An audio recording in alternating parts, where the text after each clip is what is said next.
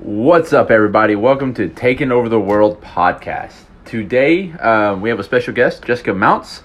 Um, we're going to keep things a little light today and just talk about the sport of Olympic lifting. Um, my co host Samuel's not here, um, called me small, so I knocked him out. He's currently laying incapacitated um, on the floor next to me. So, uh, you won't get to hear his voice today. That's what he gets for mouthing off. But let's talk about it. So, today we're going to talk about the sport of Olympic lifting. So, um, for me, when I program Olympic lifts, it's more used for uh, just creating athleticism. Um, um, for athletes, it's used for being explosive, being precise, um, stuff like that. But there's a whole sports side of it, and so we're gonna look into that. Um, so, with that being said, let's kind of turn over to Jessica. and We're gonna I'm gonna ask her a few questions. She's just gonna kind of answer them as we go. So, first one um, would be what's it like to compete with a weight class? So most sports don't have weight classes unless you grew up wrestling. That's probably the only other one I can think of. Um, what's it like to compete with a weight class?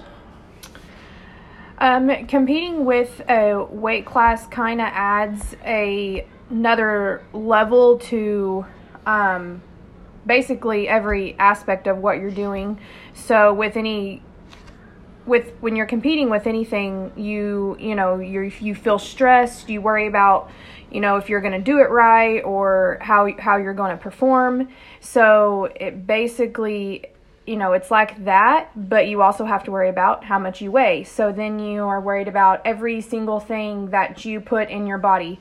Um, not only food but your water uh, maybe your supplements that you're taking everything like that. Um, because if you you know you're competing in this weight class you you go you weigh in. If you are 0.01 over you, you will not be competing in, in your weight class. They will make you move up a weight class which um, would then hurt you because that would not be what you were training for.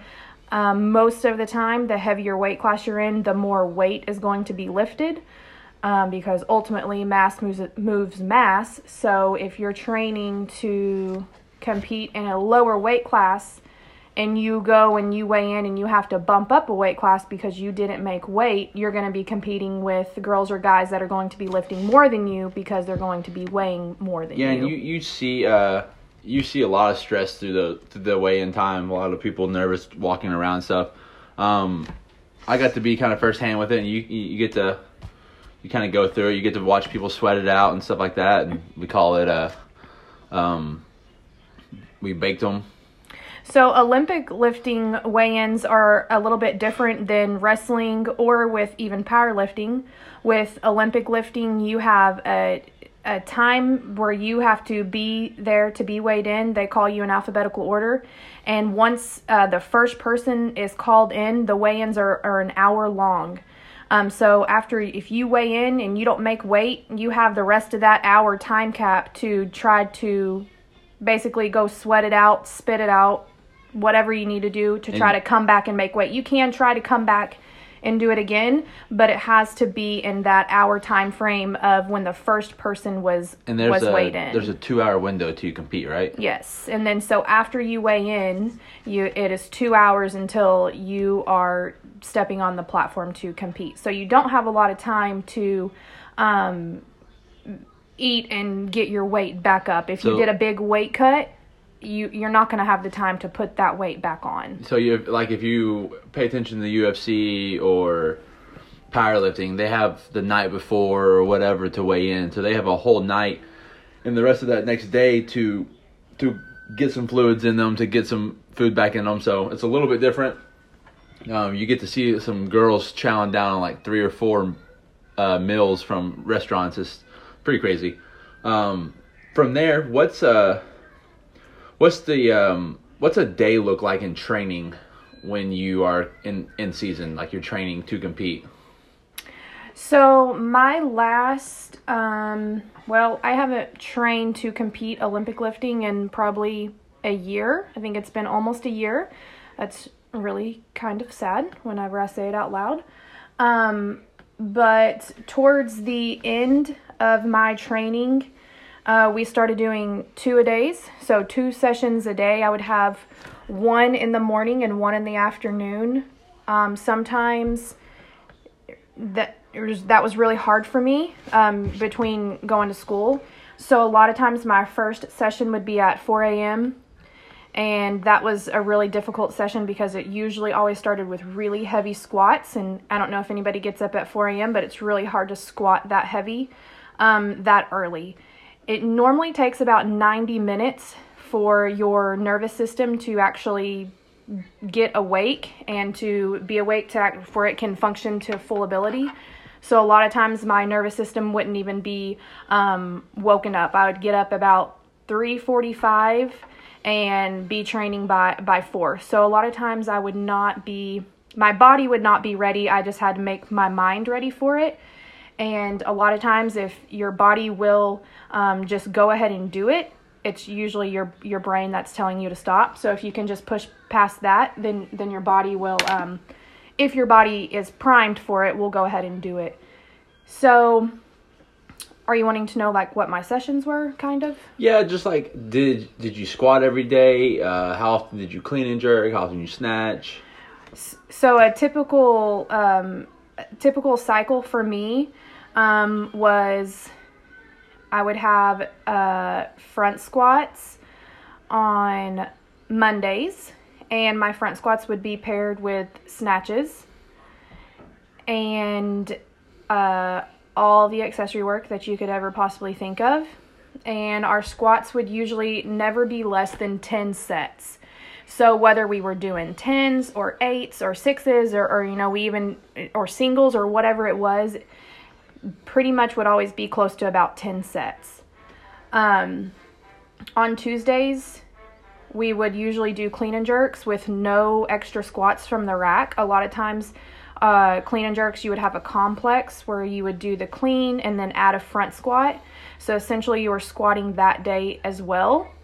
And then on Wednesday would be my back squat day, and that would um, also be my jerk day. So since we were going super heavy um, on back squatting, you would kind of take the the load off from doing a, a snatch, a squat and a snatch, or a squat and a, and a clean, and just and just do the overhead part.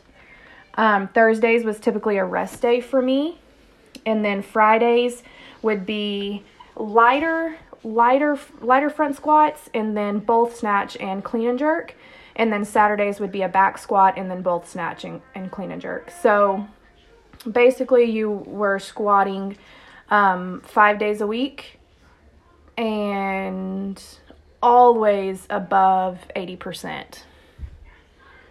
now, did you did you compete in high school with any sports? No, in high school I played basketball until 7th grade, I think. And then nothing 8th grade and then believe it or not, cheerleader ninth grade, 10th grade. So, um, so really no sports so, in Chuka so, cheerleading. Yes. uh, well, cheerleading in high school is not a sport. Cheerleading in in college and competitive cheer, that is a sport. But cheerleading in high school, I would not consider that a sport. No. Sorry if we stepped on my toes there. um, so for me, the coolest part of Olympic lifting for me was what happened in the back room, like warm up areas during competitions. It's super cutthroat. Uh, if you guys have never got to go see a competition, um, there's a lot of like chess going on. Uh, coaches playing chess with each other, seeing if they're going to bump up weights, how how much or what they're doing. Um, what was that like in the back room? Was it nerve wracking? Was it um, anything like that? Um, in the back room, you kind of just had to put your head down and just do whatever your coach was telling you to do. In this case, my, my coach was always Chris. Um, and then uh, my actual lifting coach, uh, Spencer Arnold, and uh, we always had um, a couple other helpers there. Um, really, Chris and Spencer would kind of play the field, looking around, seeing what numbers I had to hit to try to podium. And then the other helpers would be um, changing my weights and loading my bar for me, um, keeping like my shoulders warm and my knees warm, and letting me know if I had time enough to take a pee break. Um, which most of the time, no, which most of the time was no. Uh, so if you ever see people peeing on the platform, that's probably because they haven't went pee in a couple hours. But, and so no time for a break. That's a cool thing though. Like I've I, my first national meet I got to go to, which I got to watch a girl. I swear she would pee on purpose to freeze the girl behind her. So if you guys are into other sports, you know when coaches call timeouts to freeze the kicker, um, or before somebody shoots a free throw, they kind of freeze the shooter. Um, this girl would pee on the platform, so they'd have to clean the platform. So the girl behind her would have to take extra time to think about her lift. So that's Or a- cool down. Yeah, to cool down before she's not ready, like primed and ready to go to that lift. So there's a lot of stuff like that that goes on um, in those in those meets that you don't really think about or see unless you're there firsthand, um, which I thought was really cool. Like it, obviously I I didn't do it on national level. I've done a couple of small meets, but that was cool to watch and that was cool to be a part of to to um to get to see and all that. That was really cool. What um what would you somebody somebody comes up to you and they want to compete in Olympic lifting. So let's first let's say a, a kid new to limp, lifting at all. So they they don't know snatch and clean and jerk. Um, they're very they're very immature, uh, ma- immature as far as lifting goes. They don't ever lift whatever. What would you tell them they should do first? Um, first, I would tell this person to get a good base with squatting. Um, if if you are not in perfect position doing a front squat or a back squat, you really have no no business trying to max out a snatch or a clean and jerk. Now, I'm not saying you should never do a snatch or a clean and jerk, but you really have um, you, you really have no purpose of putting on weights and weights and weights trying to do a snatch or clean and jerk if you don't have pretty uh, perfect positioning on just a regular front squat or back squat. I would also tell this person that um, it would be a good idea to just have fun with just weightlifting um, in the gym and getting used to that before trying to go to like a meet and expect really great results because a lot of times in a meet it really it doesn't really have anything to do with your ability to um, do the lifts but it has everything with the ability to um, push past your your mental your mentalness and um, if you are an immature athlete sometimes that's really hard to do So just learning primal movements first. So squat, hinge, anything like that first before they're trying to load. Um, what what about somebody that's pretty familiar? Is now it's just put your foot in the water, try to get comfortable. If if they're if they're comfortable doing the snatch and clean and jerk, what would you give advice to somebody that's about to do their first meet? So they're they're comfortable snatching and clean and jerking, but they're they've never competed before. What would you tell them? Uh, my advice to them would just be to uh, make sure you're on the right uh, weight class. Make sure you're in the right weight class. That way, you're not cutting too much or trying to gain too much. Um, if you're if you're in the right weight class for for your body, it shouldn't be a huge um, it shouldn't be a huge deal for you to for you to make weight. Um, where you where you come into play with that is if you know you're a really strong lifter and if you cut down to a weight class you have the opportunity to win. Then it should be harder for you to make weight. But if you're just um, going to your very first competition just to see how it is uh, I would just m- make sure that you're in a comfortable weight class for you uh, that way you're not worrying about that. And then I would tell that lifter to always make sure you hit your first lift because if you miss your first lift it is a really really hard thing to come back from and to make your second and third one I mean, we've had some people uh, compete on the lower levels, and so they're really fun. So if you guys want to compete, reach out. Um, we'd love to get you started in that that sense. It's um, if you're a former athlete and looking for something else, or you've never competed before, I, it's a cool sport. It's a really cool sport. Um, it's uh, it's not the sport that I would choose for myself because I'm not a power athlete. Um, as far as being successful in it, because you don't have burpees but it's super fun. Like I love competing on the lower levels of it. Um, before we wrap up, you have any cool stories you want to share? Um, cutting cutting weight stories or national level stories or anything like that? I got a couple Um, stories I'll share. okay well you share one and then i'll share one So first one, um, Jessica almost killed somebody. Uh, so as good as she, a person she is, she almost killed an Olympian. Um, uh, what was his name? So, uh, his name was Kendrick Farris. You guys probably know him. You should look him up. He's an uh, Olympian for the U.S. th- this is why you're not supposed to walk in front of somebody while they're lifting. Um, but I guess if you're an Olympian, you can do whatever you want. So, in the back rooms, they have a TV that or a computer screen that shows the platform of the lifters lifting.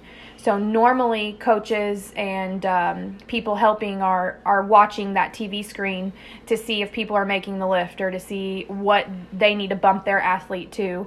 So just so happens that you know it's first come first serve to the platform. So if you get to the platforms late, you may not get a warm up area and you're gonna have to share so it just so happened that I got the platform that was right next to the TV and uh, decided that I was going to go ahead and do my snatches anyways, even though there was a ton of people standing in front of me. Almost missed my snatch, almost, may have almost landed on Kendrick Farris's head, uh, which would not have been good. He did yell at me. I did not say anything. I was very scared. Um, He's a pretty scary guy. If you guys ever seen him, big, so he big he, guy, dreadlocks. he did yell at me. Uh, Chris was actually not back there. Um, my coach Spencer also then yelled at me uh, because apparently that was a no no. So that was kind of something that I probably will never for, forget. What's your story? Um, I guess my, my one story I have was would be uh, my very first meet. I had to cut about ten pounds,